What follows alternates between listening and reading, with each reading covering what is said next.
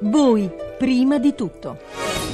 Allora, come ogni venerdì, apriamo il nostro momento dedicato a voi ascoltatori e cittadini insieme al presidente dell'I N P S Antonio Mastrapasqua, che anche oggi risponde ai quesiti che ci avete inviato alla nostra segreteria telefonica. Ricordiamo il numero zero sei tre tre uno sette due sette nove zero, aperta alle vostre domande e ai vostri dubbi sulla previdenza. Lo vogliamo ricordare dal lunedì al mercoledì dalle ore undici alle ore dodici. E a questo punto diamo il buongiorno al presidente dell'I N P S Antonio Mastrapasqua. Buongiorno presidente. Buongiorno a lei e a tutti gli ascoltatori. Allora, prima di entrare nel merito dei quesiti che questa mattina pongono i nostri ascoltatori, volevo farle due domande. Eh, la prima riguarda, eh, sì, eh, riguarda gli esodati. Torniamo a parlare degli esodati. Il Ministero ha detto che nel conteggio vanno inseriti altre, altri ottomilanovecento, numero più, numero meno. Presidente, ma ad oggi quanti sono gli esodati ufficialmente riconosciuti?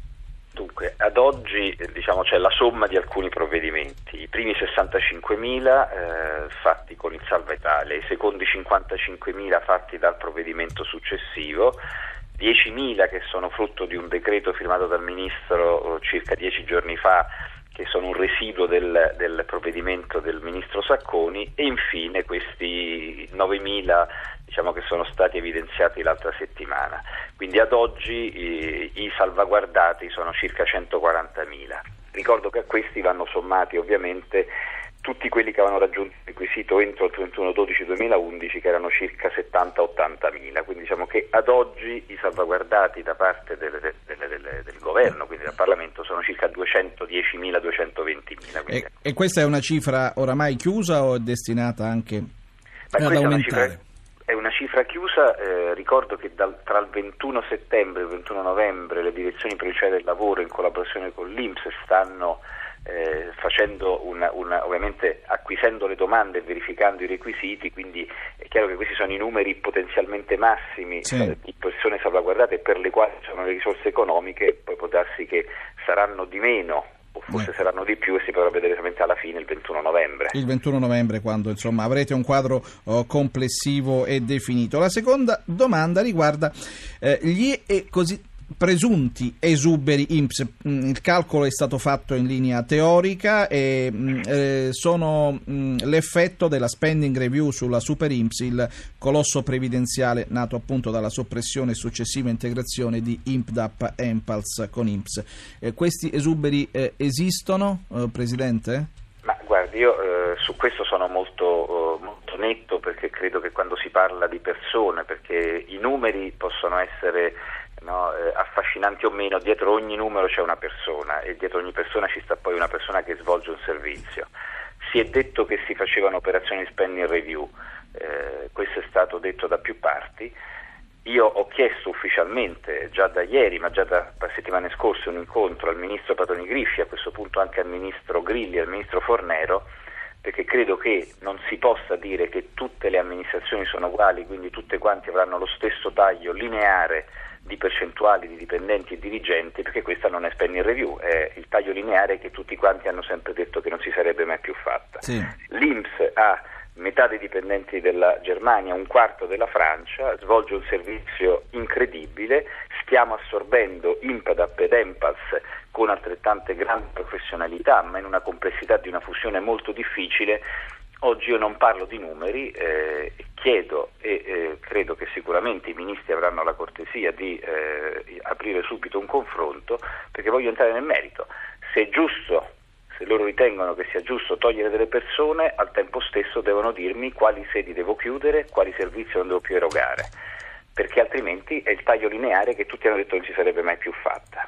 Io eh, sono la prima volta sì. che c'è un manager a guidare un ente pubblico, un manager si confronta non su una percentuale fissa per tutti, ma nel merito delle scelte. Delle scelte. Questo qui non, ha, non dà poi un servizio che tutti quanti si aspettano dal mio istituto. Chiaro, presidente. Veniamo alle domande dei nostri ascoltatori. Eh, Marico è un esodato, è stato licenziato nel duemiladieci secondo la legge duecentoventitré del novantuno, eh, proprio proprio oh, perché poteva andare in pensione con le vecchie eh, quote. A novembre duemilaquattordici raggiungerà i requisiti della pensione, cioè sessantadue anni e trentasei contributi. Eh, che cosa possiamo rispondere? Ma guardi, innanzitutto vediamo, eh, se bisogna capire se il signor Marico è collocato in mobilità ordinaria o lunga, ovvero se appartiene alle categorie di coloro che hanno risolto il contratto di lavoro entro trentuno undici duemilaundici licenziato per accordi individuali. Vediamo le due fattispecie. Se il soggetto è collocato in mobilità ordinaria per accordi intervenuti anteriormente al quattro dodici duemilaundici, ovvero la famosa data del decreto, il lavoratore deve perfezionare il requisito per il diritto alla pensione di anzianità, la cosiddetta quota, entro il periodo di fruizione della predetta indennità, tenendo presente che la quota da raggiungere è di novantasei nel duemiladodici in presenza dell'età minima del sessanta e novantasette virgola tre a decorrere dal duemilatredici per effetto, come tutti o molti sanno, degli incrementi della speranza di vita. Se invece il lavoratore è collocato in mobilità lunga, tale prestazione è erogata sino al perfezionamento dei requisiti. Se invece il lavoratore è cessato entro il trentuno dodici duemilaundici per accordi individuali o collettivi, potrebbe accedere alla cosiddetta salvaguardia qualora la decorrenza della pensione si collochi entro il sei dicembre duemilatredici, circostanza in base agli elementi forniti dall'interessato, che non sembra verificarsi tenuto conto che nel duemilatredici ci sarà la quota novantasei, ovvero sessantuno virgola trentacinque, quindi non sufficiente a raggiungere quei famosi novantasette virgola tre. novantasette virgola tre. Luigi, sessanta anni e nei sessantacinquemila salvaguardati, rapporto di lavoro finito nell'aprile duemilaundici, la L'azienda lo accompagna alla pensione con contributi volontari fino al duemilatredici, però l'azienda gli chiede una consulenza occasionale di venti giorni. Può accettare la consulenza senza intaccare tutti i diritti acquisiti? Ma guardi, la non rioccupazione in attività eh, lavorativa, successivamente ovviamente all'autorizzazione alla prosecuzione volontaria, costituisce ad oggi una condizione necessaria per poter entrare nella platea dei salvaguardati. L'I N P S ha fatto invece un, un quesito al Ministero per chiedere se è possibile contemperare la cosiddetta attività occasionale con un reddito sotto i cinquemila euro, perché molte persone hanno questa esigenza.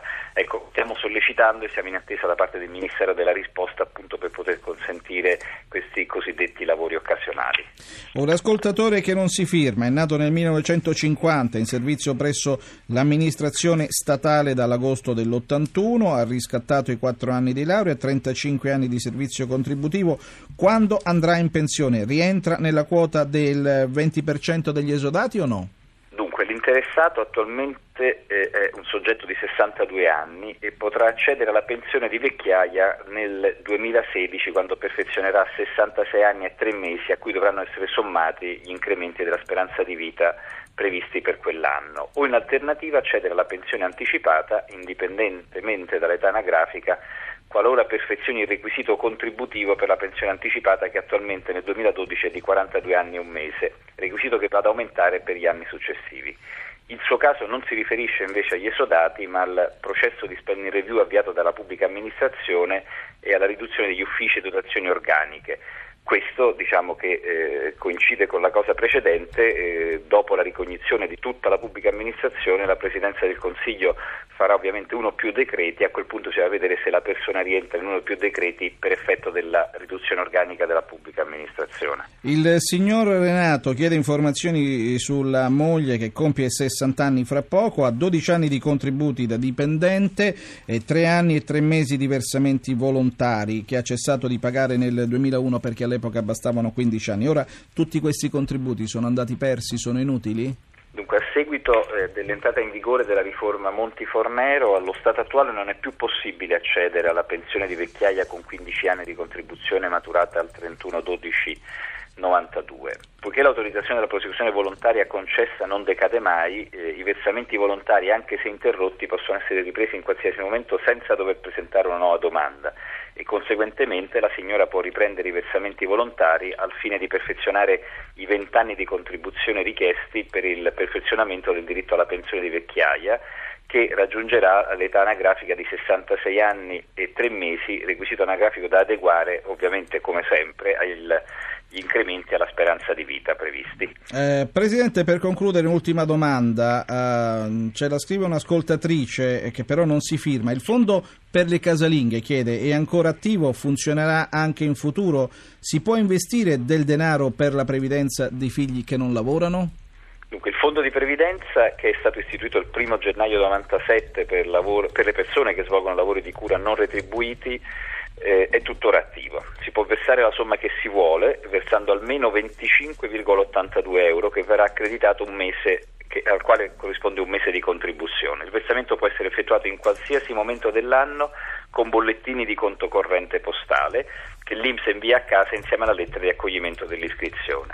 I contributi versati sono interamente deducibili dal reddito imponibile del dichiarante anche per i familiari fiscalmente a carico.